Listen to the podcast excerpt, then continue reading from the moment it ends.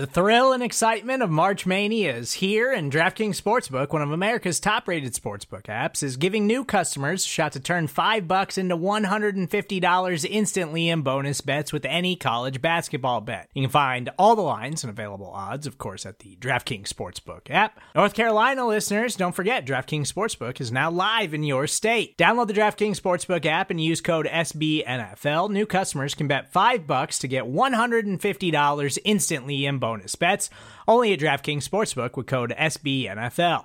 The crown is yours. Gambling problem? Call 1 800 Gambler or in West Virginia, visit www.1800Gambler.net. In New York, call 8778 HOPE NY or text HOPE NY. In Connecticut, help is available for problem gambling. Call 888 789 7777 or visit ccpg.org. Please play responsibly on behalf of Boot Hill Casino and Resort 21 Plus, age varies by jurisdiction, void in Ontario. Bonus bets expire 168 hours after issuance. See DKNG.com slash B ball for eligibility, deposit restrictions, terms, and responsible gaming resources.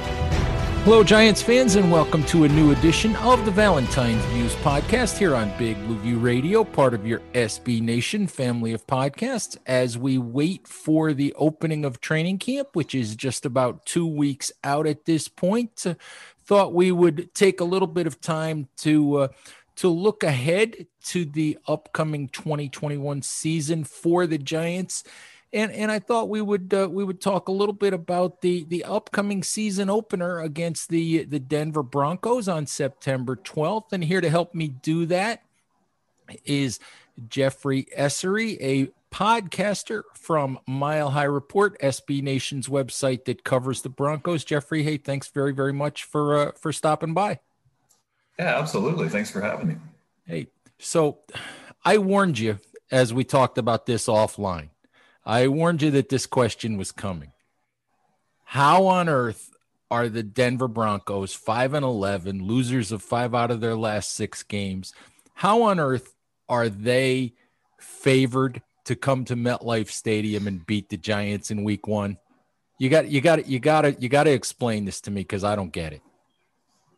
You know, um, I'd like to come in here with the the orange and blue color colored glasses and um, you know, explain it to you, but I have no clue either.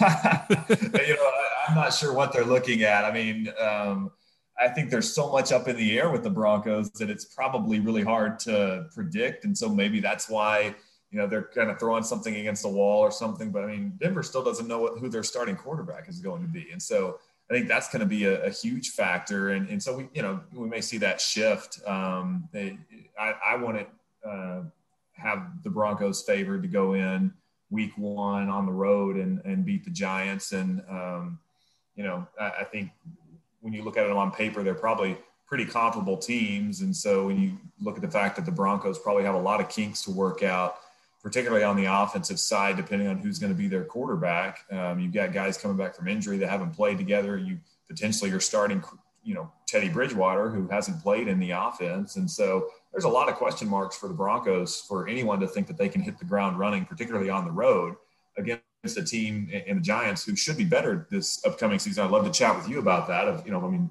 I'm assuming Saquon Barkley is going to be back healthy, and you know, Daniel Jones has another uh, year in the system, and so I, I expect it to be a, a, tough matchup. So I'm not sure what they're thinking there, and uh, I think it it'll be far from a cakewalk for sure um, from the Broncos' perspective.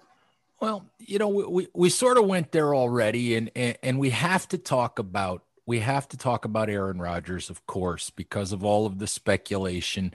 And now I know, I, I think you and I have to understand that there's there's really only one reason why Broncos Giants, two teams that combined to win 11 games last year. There's only one reason why they have the late afternoon slot week one. The Fort 425 Eastern time game, and that's because of the potential of Aaron Rodgers winding up in Denver. Honestly, I don't see it happening. you know, I, I think that that he's going to play this out and play this game and wind up in Green Bay or wind up or or the Packers are just going to wind up forcing him to sit out the year. But but where are Denver fans on on all of this speculation? Are you tired of it? Are you dying to have Rodgers? Um, you know, just what's what's the thought process right now? Well, Broncos fans have kind of been on the roller coaster ever since. Really. Um, George Paton came into town, and it was clear that Drew Lock wasn't really in his, um, you know, was going to at least have competition and wasn't going to be handed the starting job. And there was a lot of rumors that went around early in the offseason around Deshaun Watson. And so there it was kind of a similar conversation of would he be traded and, and all of that. And so Broncos fans kind of went through it on, you know, 1.0 with Deshaun Watson and then all the, you know, off field stuff and, and legal issues popped up and you know, that kind of died down. And then, it kind of happened again with Aaron Rodgers that uh, you know an all-star quarterback might become available, and so Broncos fans I think are they'd be all over it if a, a guy like that became available and somebody that would instantly turn the Broncos into a playoff and maybe even Super Bowl contender just by signing his name on paper. Um, and so, of course, Broncos fans are excited about it. But at this point, I think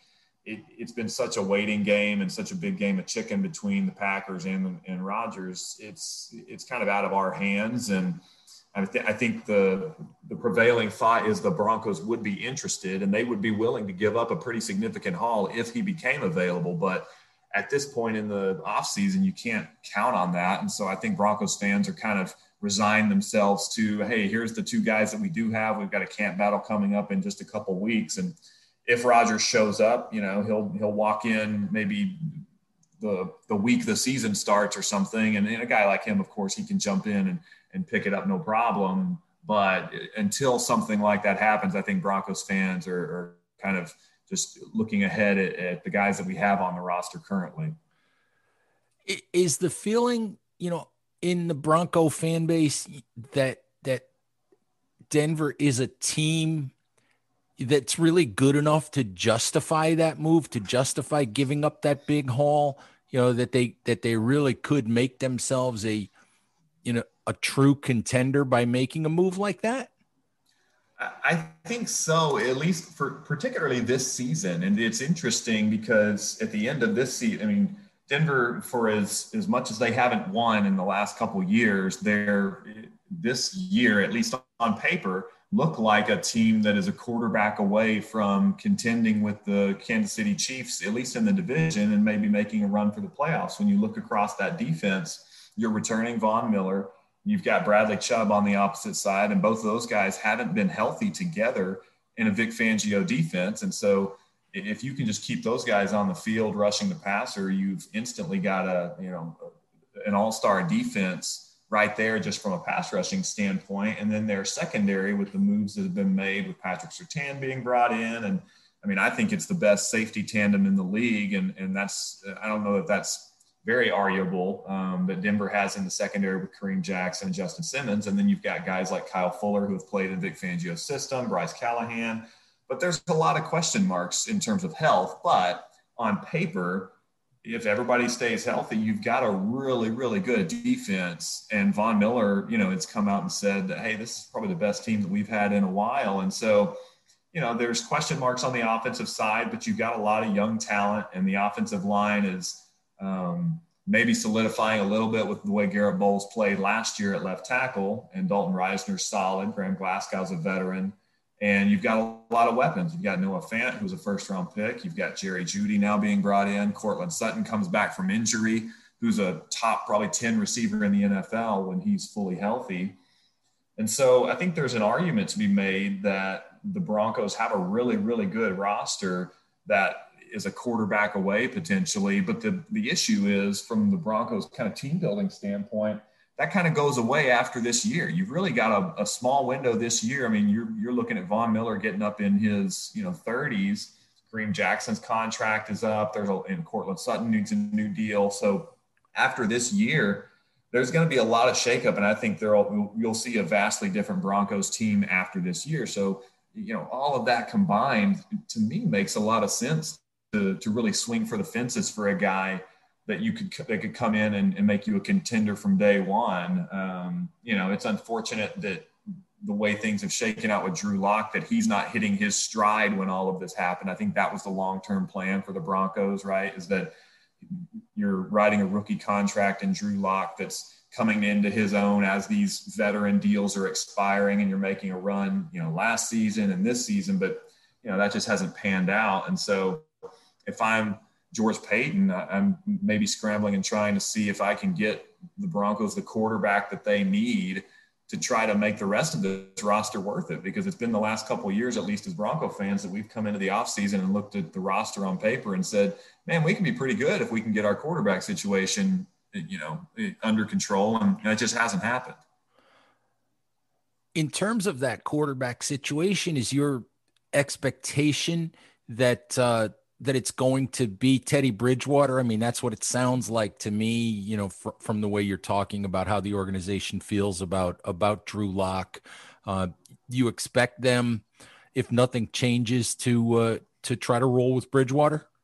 Yeah, and I think that's probably the key phrase is if nothing changes. I mean, I think the the ideal thing for Broncos fans is that Drew Lock is starting because that would mean he's earned it. I think the team isn't going to give it to him unless he comes out and significantly outperforms Teddy Bridgewater. So I've said, you know, for a while and even on our podcast that the best case scenario probably for Broncos fans is that Drew Lock is the starter because it means he's shown significant progress. If he doesn't in camp, then I think, you know, Teddy Bridgewater is going to be the guy that the organization goes with. And you know, if I was a betting man, I, I would bet on Drew Lock not making the the step if he hasn't shown – it already. I, I doubt one off season or a, a, you know a camp when he's splitting 50% of the reps that he's going to show enough to to make you feel confident going in with him as opposed to a guy like Bridgewater who you know isn't as dynamic or maybe he doesn't have the splash, but particularly in Pat Shurmur's system, I think he can run it really well and he's an accurate passer and, and gets the ball out quick. And I, I think he won't be a um, an anchor on the offense that Drew Lock was last year. And when you have some of the receivers around him and the defense that Denver is hoping to put on the field, that's kind of what you're looking for is a guy that just isn't going to be a liability and throw a lot to the other team and, you know, make the plays that you want him to make. Yeah, we're we're we're familiar with uh, not necessarily so much throwing the ball to the other team, but but putting it on the ground for the other team. So so we, we feel your pain in in, that sense. Um, I, I wanted to ask you. Uh, you talked a little bit about Von Miller. What are the expectations for Miller coming off that ankle injury? You know, playing. I think he'll be 32 this season. Um, are we are we expecting to see you know, the Von Miller, you know, that was the best defensive player in the NFL. Um, are we expecting to see, you know, a, a, limited Von Miller who's maybe on a pitch count a little bit? What are, you know, what are we, what are we expecting to see from, from him? I think Bronco fans are hopeful that he would pick, you know, pick up right where he left off before the injury. But obviously, you've got to take into consideration his age and the fact that he's coming back from yet another injury. But I mean, um, the way that he was looking prior to the injury, he was, at least from my accounts of what was coming out of camp and what or what people were seeing from his off-season workouts and stuff, is that he was kind of in the best shape that he had been in. And so it, it's a it was a devastating injury for it to hit him right then. But I think Broncos fans are hopeful that he can pick up and and really be that um, still that number one guy with Bradley Chubb on the other side, almost them both being one A, one B. And um, you know, I think Vic Fangio will rotate them if, if they need to, but they, they really don't have a ton of depth that you feel good about behind a guy like Von Miller that you would want to make him just a third down situational guy or, or something like that. I think you want you want him to prove that make him force your hand and, and make you take him out of the game if he's maybe looking a little bit slow and sluggish. But I think they're going to try to you know come out and um, treat him like the the starter and um, him and Bradley Chubb get after the passer. And if he can't, maybe you start to reduce his, his snaps and put him on a pitch count. But I think Broncos fans are hopeful that he can come back. I mean, I know I saw something the other day that, you know, he's talking about playing for another five to seven years or something like that. And I mean, I know I think Tom Brady's going to try to play until he's eligible for Social Security or something, but, uh, but I mean, is that I don't even know if you can answer this question, but is he insane thinking that he can play outside linebacker, you know, in the NFL for seven more years? Yeah, I mean, I think you all those guys are very optimistic, right, about what they can do, and, and obviously they're they're in the position that they're in because they think they're the best, and that, you know, no one's going to ever tell them that they're not going to be the best, and so. Um, I look at a guy like Demarcus Ware, who I think had a, you know, extended his career a little bit, but injuries kind of uh, ended up cutting it short when he came over to the Broncos. But he retired at, you know, age 34 um, was in some back issue. He was looking good, other than some back issues that uh, you know caused him to eventually retire. But um, you know, then you have a guy like Cameron Wake, who I think is is he on his 35th? He's 35 or, or 36, and seems almost ageless. Mm-hmm. And so uh, it's possible that, that Von's able to squeeze out a couple more years. I think the the biggest thing is going to be, you know, his game is so much predicated on his burst and his bend is you know how long can he maintain something like that but at the same time he's been in the league long enough now that he's picked up a lot of you know moves and, and things like that that i think he could potentially offset some of the if he doesn't have the same quickness that he always did have he's crafty enough and, and has developed an arsenal of pass rush moves where he can maybe offset it a little bit but I don't think he's going to play for another seven years, but I think a couple couple more good years. I think after this year, the, the Broncos probably sit down and look at his contract situation and it, what the Broncos, the fans have talked about is, you know, potentially adding on another two years or something that's at a reduced rate from his current salary and see what happens from there with not a lot of guarantees. But um, we'll, we'll see what happens with his contract situation. But I think, you know, Broncos fans and the front office would probably want to keep him around as long as he's able to play. All right. So I have to ask you, you're into year three now with Vic Fangio as Broncos head coach. And and Fangio was was an interesting hire because he kind of went against the grain of the current sort of sort of uh, way that that NFL teams go about you know hiring head coaches or or the type of coaches that they hire because so many of these teams are hiring like the Giants did the sort of young untested out of left field head coach. You know, everybody's looking for the next, you know, for the next Sean McVay. You know, Fangio was a long time defensive coordinator, really good defensive coordinator, had never gotten a shot as a head coach. You know, interestingly, gets that shot in Denver.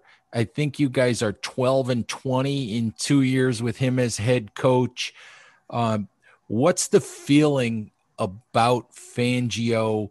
Um, I know you guys haven't had the quarterback situation squared away that you want, but is does it feel like does it seem like he's a long-term answer or is he a guy who who could find himself you know on a short leash on a, on a hot seat here if things don't go well for the broncos in 2021 yeah i was on record early on um, during the coaching search wanting a young guy at offensive, you know, an, an offensive mind um, and a younger guy. And then they brought in Vic Fangio, and at the time they also brought in Rich Scangarello, who was had, you know um, been on Kyle Shanahan's staff, and so he kind of filled that, young offensive mind a little bit as offensive coordinator, along with Vic Fangio being the veteran defensive guy. So at that point, you kind of had almost the best of both worlds of okay, we're going to get an innovative Kyle Shanahan type guy who can run his offense and Vic Fangio can just be the head coach. And that didn't pan out. Um, you know, he's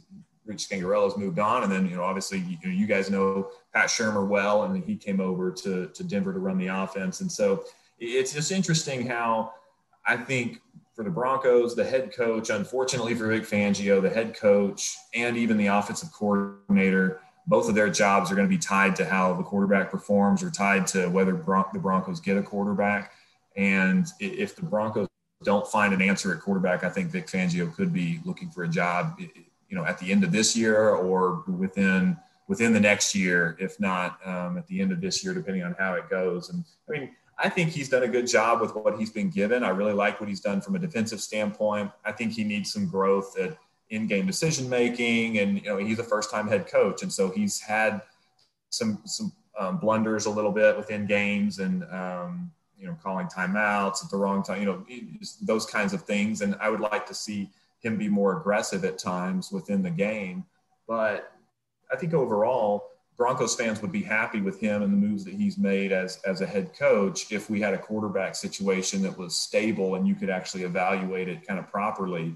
I think it's been unfortunate for him. And it was a very similar situation with the you know, previous head coaches. I think you know Broncos fans you know, certainly no love lost when they uh, moved on for Vance Joseph, but he suffered from a similar thing as the Broncos just didn't have a quarterback situation. And so it's just so much tied to how the quarterback performs. And so um, I think you could probably, depending on how this year pans out, if the Broncos don't find an answer at quarterback, I think George Paton could be wholesale cleaning house potentially at the end of this year if the Broncos have another losing season. Vic Fangio's now had three losing seasons. You still don't have a quarterback.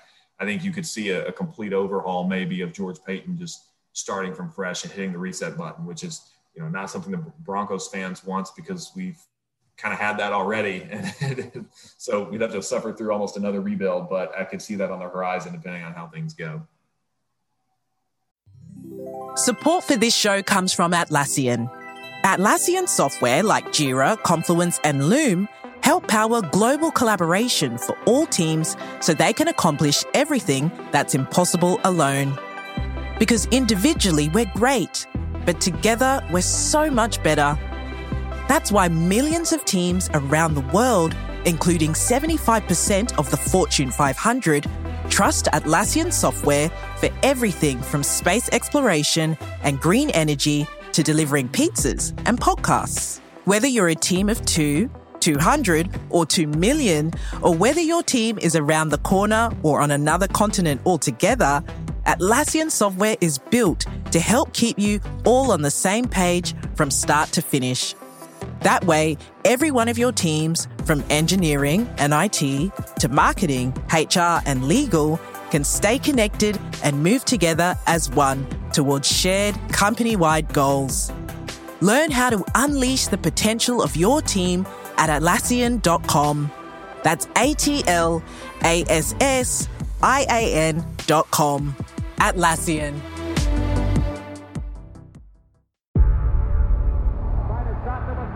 Before history is written, it's played. Before it's frozen in time, it's fought one shift at a time. Before it's etched in silver, it's carved in ice. What happens next will last forever. The Stanley Cup Final on ABC and ESPN Plus begins Saturday. All right, Jeffrey, as we continue, you know, talking about Broncos Giants week one, September 12th opener, I have to ask you about your offensive coordinator. This will be the the big, much anticipated uh, return of of Pat Shurmur, former Giants head coach, failed Giants head coach to MetLife Stadium as you know Broncos offensive coordinator. And, and, let me say this: I mean, I'm I'm I'm joking about Shurmur a little bit, but I liked Pat Shurmur as a person. I liked him as a guy. I thought Pat Shurmur was a or has been a quality assistant coach in the NFL for a long time. He's not the most innovative offensive coordinator in the world. I simply thought that Pat Shurmur was in over his head as head coach of the Giants. I think he proved in stints in Cleveland and New York that that his ceiling as a coach really should be at the coordinator level. Um, I'm just curious after a year with Pat Shurmur, you know, and looking ahead to a second year with, with him, you know, running running your offense in Denver, you know, what your thoughts are on uh, on Shurmur's work with the Broncos. Yeah, and um, I mean, I think his his experience being a head coach boded well for him. I think Broncos fans liked that the fact that he was coming over from being a head coach in New York and, and coming back, you know, to Denver as a as an offensive coordinator instead of coming over, you know, as a, as a lateral move.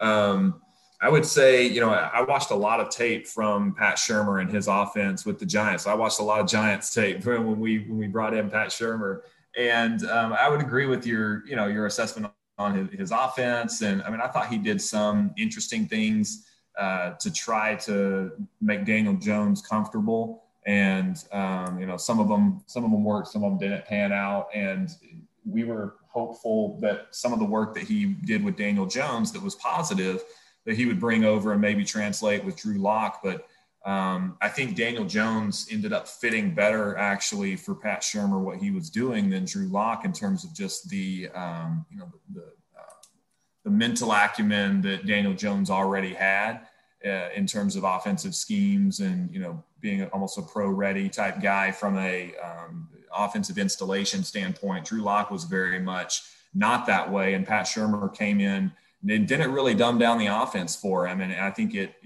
it showed that he threw a lot at Drew Lock, and, and it took Drew Lock a while for you know to get it, and um, really didn't start to click at all until maybe the end of the season when Pat Shurmur potentially shifted some things up and, and tried to simplify it for him. And so, you know, it's it's kind of a, a mixed bag with Shurmur. Is like you you you don't want him to dumb down the offense completely, and, and you want him to to get Drew Lock up to a pro ready guy. But at the same time, I, I don't think there was a lot of adapting on Pat Shurmur's point um, to Drew Lock. He was expecting Drew Lock to adapt to his system, and we've seen that that just doesn't work with young quarterbacks time and time again. You have to tailor your system to to the quarterback. I think how it worked with from at least from what I saw, I would you know interested in your perspective of obviously you've watched a lot more Giants than, than I have, but from what I saw with Daniel Jones is it felt like Daniel Jones was more ready to take that challenge when Pat Shurmur kind of threw it at him, and so he, he did see some success in in Shurmur's offense. I thought at least from the tape that I watched,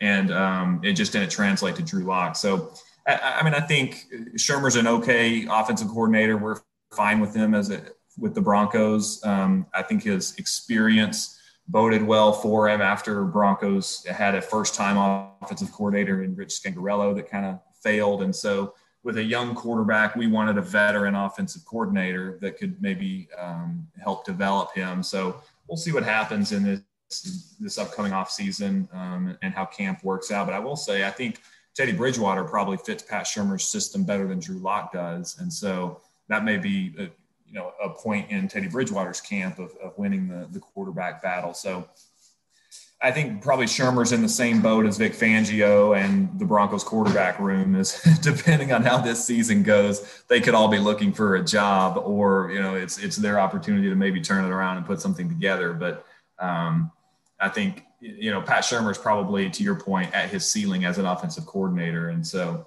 it, it's a good thing in that he may not be going anywhere if, if he does well. But um, I think he could be looking for a job along with a lot of other Bronco coaches if things don't go well. That's how it goes in the NFL for assistant coaches. When the top guy goes, pretty much everybody else goes underneath him. Hey, I have to ask you about one former Giant that the Broncos signed this offseason. And I know all of my listeners are just dying to know what are you guys going to do with Cam Fleming? Hopefully, he can play some right tackle. I, have uh, seen a little bit of um, his tape. He'll be competing with with Bobby Massie. and I mean, honestly, I don't have a a, a lot of. Uh, I don't have a ton of high hopes for either of those guys. I'll put it that way. Um, Cam Fleming was a guy that, that I liked uh, coming out when he was initially drafted. I thought he had some good versatility, but I think maybe he's been that versatility has been overused a little bit as it seems like he can't really find a, a position as I, I think if I'm not mistaken he's kind of floated around um, and played you know kind of all all over the place um, but we'll see how it shakes out I think probably Fleming's maybe just as good a shot as Bobby Massie to to get the majority of snaps but um, the Broncos are in a tough spot at right tackle. I mean, those guys are available for a reason, and it was so late in the um, kind of process when Ja'Wuan James got hurt, and so um, you know that's that's been something that the Broncos fans have criticized the front office for is that we've kind of known for the last two years that Ja'Wuan James is injury prone, that we don't have a lot of tackle depth behind him, and they've passed on tackles in the draft. And you know, it came back to bite them this year. And so we'll see what happens. hopefully they can get some meaningful snaps out of either Massie or Fleming at the right tackle position. But if not, they're, they're going to be in trouble. Well, I will tell, uh, I will tell you this and, and, and Bronco fans this. I was actually happy a year ago when the Giants brought Cam Fleming into New York because for five or six years, the first portion of his career, he was a very good swing tackle. A little bit of right, a little bit of left. I think he's dabbled at guard a little bit. I think his best position is probably right tackle. But I think that what we discovered in New York is kind of what we feared was because Nate Solder opted out, Andrew Thomas I think the original plan was for Andrew Thomas to start his career at right tackle. Andrew Thomas, you know, fourth overall pick, went to left tackle. Cam Fleming moved in as the starting right tackle. This was the first time in his six or seven year career that I think he had started more than six games in a season, started all 16 games, and the results just weren't good. I think he's he's probably a guy where you if I'm a Broncos fan, I probably hope he's not my starting right tackle week one because he's he to me he's a good fill in. He's a he's a real because he's a hard worker. He's a pro. He knows what he's doing. He's just not that physically gifted. He can probably help you for a game or two, but but the more he plays, the more he'll get exposed. So so if I if I was you guys, I would be hoping that that that Bobby Massie comes in and impresses. Yeah, I think that's the, the prevailing sentiment right now, particularly with you know the amount of games that Massey has logged. I think he's put up 110 games or something like that in um, his career. So we'll we'll see what happens. But yeah, it's it's definitely uh, slim pickings at the right tackle position for for the Broncos, and you know that's been the case the last two years when Ja'Wuan James has gotten hurt and kind of left the Broncos um, a little bit high and dry at the position. Well, we might be able to trade you Nate Solder. You know, maybe a number one pick for Nate Solder. You, you, you might that might work. He's he's what in his uh, he's only in his mid thirties or something, right? He's in he's thirty two or thirty three. Okay, okay, yeah. You know, that's worth just, at least just, a second because, round pick just, or something. Just because right? he didn't play last year and he hasn't played right tackle since about 2011, you know, you guys would give us a second round pick, wouldn't you? I will say, um, and I haven't seen his tape in a little bit, but I really liked you. You guys took a um, one of my favorite offensive linemen a couple years ago, Will Hernandez. Um, I don't I don't know if he's played well last year, but I know I really liked him uh, coming out in the draft. I got to I got a chance to meet him down at the Senior Bowl and watch him play. Um, when I went down to the Senior Bowl and cover it a couple years ago, and, and, he was a guy I really liked, and um, so I, I'm not sure if he's you know, played well last year. I, I didn't watch a, a, ton of the the offensive line. Um, yeah, he's guys, he's been he's he had a tough he had a tough 2020. He's he's been I describe him as kind of an adequate player with the Giants. He's been kind of an average starting guard, which and he's moving this year from left guard to right guard, which is interesting because he's never done that before. But Hernandez, I think he disappoints Giants fans because we were told that this guy was the second best guard in the draft after Quenton Nelson, and Quenton Nelson is, of course, all world. And Hernandez just hasn't hasn't met that sort of expectation. He's a decent he's been decent, but I think because there's such a huge gap between decent and Quenton Nelson, yeah. that that that he's disappointed people. But hey, before I let you go, um, let me just throw this out. I don't know if there's a a question or two that that you might have for me in uh, in, in regards to to the Giants. Yeah, I'd love to hear a little bit about um, the draft class. And that's something that you know Broncos fans uh, follow closely. We've got a lot of people at Mile High Report that are big fans of the draft and follow it pretty um, tightly and interested to hear y'all's take and you know saw some of the moves that um, the Giants made and um, I think it was you know obviously going um, you know first pick at receiver that's kind of been um, was a need for uh, the Giants, at least I thought. And so, um, do you anticipate you getting a lot of snaps from your rookie class?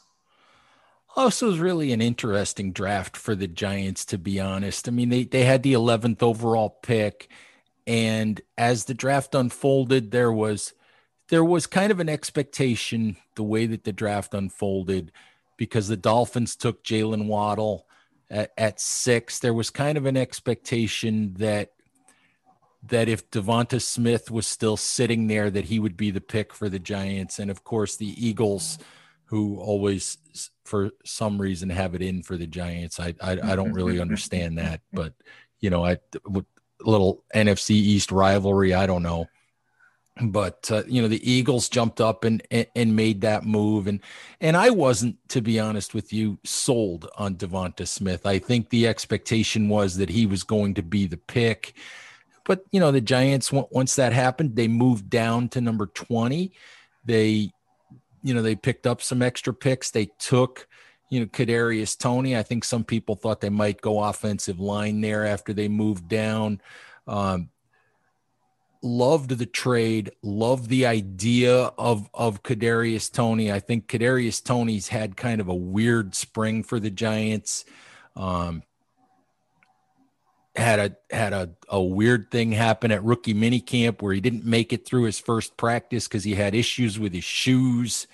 Um, and then you know he then he didn't show up for the the the voluntary OTAs, which you know rookies always show up for those but he but he didn't show up for those. And then his first practice of mandatory mini camp, he left early. so wow. so he had a he had a he had a weird spring and you know it just it, it just makes you go, you know, what have the Giants done here? You know, but but the talent and what you see on film with Kadarius Toney and what he could possibly bring as a return man and and as a guy who could bail their offense out at times, you know, when you just you just throw him the ball and he'll make a play for you. You know, just just throw him the the bubble screen or or you know or something quick, you know, that's got that's got him in motion and and you know make a guy miss and make a play for you. That's an element that they haven't had, you know, at the, at the wide receiver position. So, you know, you when you're you look at it from a Giants perspective, you kind of hope that uh, that you know that the spring was just you know, just a weird you know sort of welcome to the NFL for Kadarius Toney and not a sign that that that that this whole thing is going to go haywire. So and, and, and the other thing the Giants did, the second round pick they made again, moving down from 42 to 50, taking Azeez Ojulari, the edge rusher out of Georgia. And and I'll be honest with you, I love that pick more than just about anything the Giants did in the draft because I would have been happy if they took him at 11. I almost expected them to take him at 20 uh, because he, to me, he was the edge defender. And I, I hate the term edge rusher because these guys who stand up on the edge aren't only there to rush the passer. They yeah. do a lot more than rush the passer. I tend to use the word edge defender. And I looked at Ojulari because he can play going forward, because he can play going backward into the short areas of the field, because he can play once in a while with his hand in the ground as a defensive end. I thought that for the New York Giants, if they were going to draft an edge defender, that Ojulari was the perfect one for them. So I was ecstatic to see the Giants get him at 50. Yeah, I thought that was a good value for sure. Um, and there wasn't a lot of like top tier, I thought, you know, edge rushers in the class. So to be able to trade down and pick up a guy um, in the second when they did, I thought was a good move. If you if you needed an edge rusher, I think that was the way to go. Yeah, there were class. there were there were guys that I liked, you know, and and but each and every guy that was a, a first or second round edge rusher was sort of like uh, a beauty in the eye of the beholder kind of kind of guy. It depended on what you were looking for and and and what you do on defense. Yeah, Yeah, for sure, an interesting class. It, it really across the board, I thought, in, on the defensive line, at, edge defender, and then also defensive interior. There just wasn't a lot of um, depth at that position, particularly on the on the defensive interior. I think there was maybe one guy that went in first round, if I remember correctly. Yeah, I um, I'm so. curious. I'm curious though. On the, one more question for you about the Giants is what's the consensus from the the fan base about Daniel Jones? I mean, that's a guy that you know, like I mentioned, I I watched some tape on just from from Pat Shurmur, and then you know, as Broncos country with a young quarterback like a Drew Lock, there's been this massive debate in you know how long do you let a guy um, go before you decide if he's the guy or not, right? If you've invested some picks into him, how long do you be patient? And everybody's looking at Josh Allen, who turned it around his third year you know, what's the consensus with Daniel Jones? Is the, are the um, Giants fans wanting to be patient with him, and they think that he can become the guy, or what, what's the what's the prevailing sentiment? Oh, I think the consensus is that this is New York, and there's no consensus at all. But it now, in all honesty, the deal with with Daniel Jones is there's a lot of talk. You mentioned Josh Allen. There's a lot of talk about about the Josh Allen esque year three leap. And, you know, Baker Mayfield took a big leap as well. And the one thing that I can say is that it, from an organizational standpoint, the Giants are not confused. The Giants are all in on Daniel Jones. You know, Dave Gettleman is still the GM who drafted him. Joe Judge as head coach, you know, wasn't, you know, wasn't with the Giants when Jones was drafted but Judge has been all in in support of Jones. Um, the Giants went all out this offseason, bringing in Kenny Golladay, um, you know, bringing in Kyle Rudolph, bringing in Devontae Booker as a backup running back for Saquon Barkley. Um, they went, you know, drafting Kadarius Toney. They went all in to to try to put weapons around him you know that that that can show once and for all you know whether or not he's the guy. The general feeling i think is because you know, this is also Dave Gettleman's fourth year as general manager, and I think that and the Giants have had losing records each year, you know, of Gettleman's tenure, and and, and there's some impatience, even from ownership. There's some impatience. John Mara said, you know, he's tired of losing. It's time to win some games. It's time for us. We feel like we're making progress, but it it needs to show up on the field. And there is a feeling that there will be some changes maybe at the general manager spot, maybe at offensive coordinator, maybe at quarterback, depending on how this season goes. So, so this could be a make or break season for Daniel Jones. Could be a, you know, if he shows you enough, then he gets to be the guy for the rest of his rookie contract. If he has another 10 or 11 touchdown pass season like he did last year, maybe the Giants are convinced that they go in another direction. They do have two first round picks in the in the 2022 draft, so they could if they had to, they could package those to move up and get a guy and start over. I don't think they want to. That's not the direction they want to go in, obviously. Uh, but this is a huge year for Daniel Jones, huge year for the Giants in general, just to figure out the direction of the franchise long term. Yeah, which is interesting that they play the Broncos kind of right out of the gate because I would say there's a lot of similarities. Um, you know, not so much as Denver finding their guy and going to ride with him, but there's, you know, people don't know how the quarterback position is going to pan out. And this year is kind of a make or break year for potentially the, the head coach and um, what's going to happen in the offseason next year. So it'll be, it'll be interesting when they square off.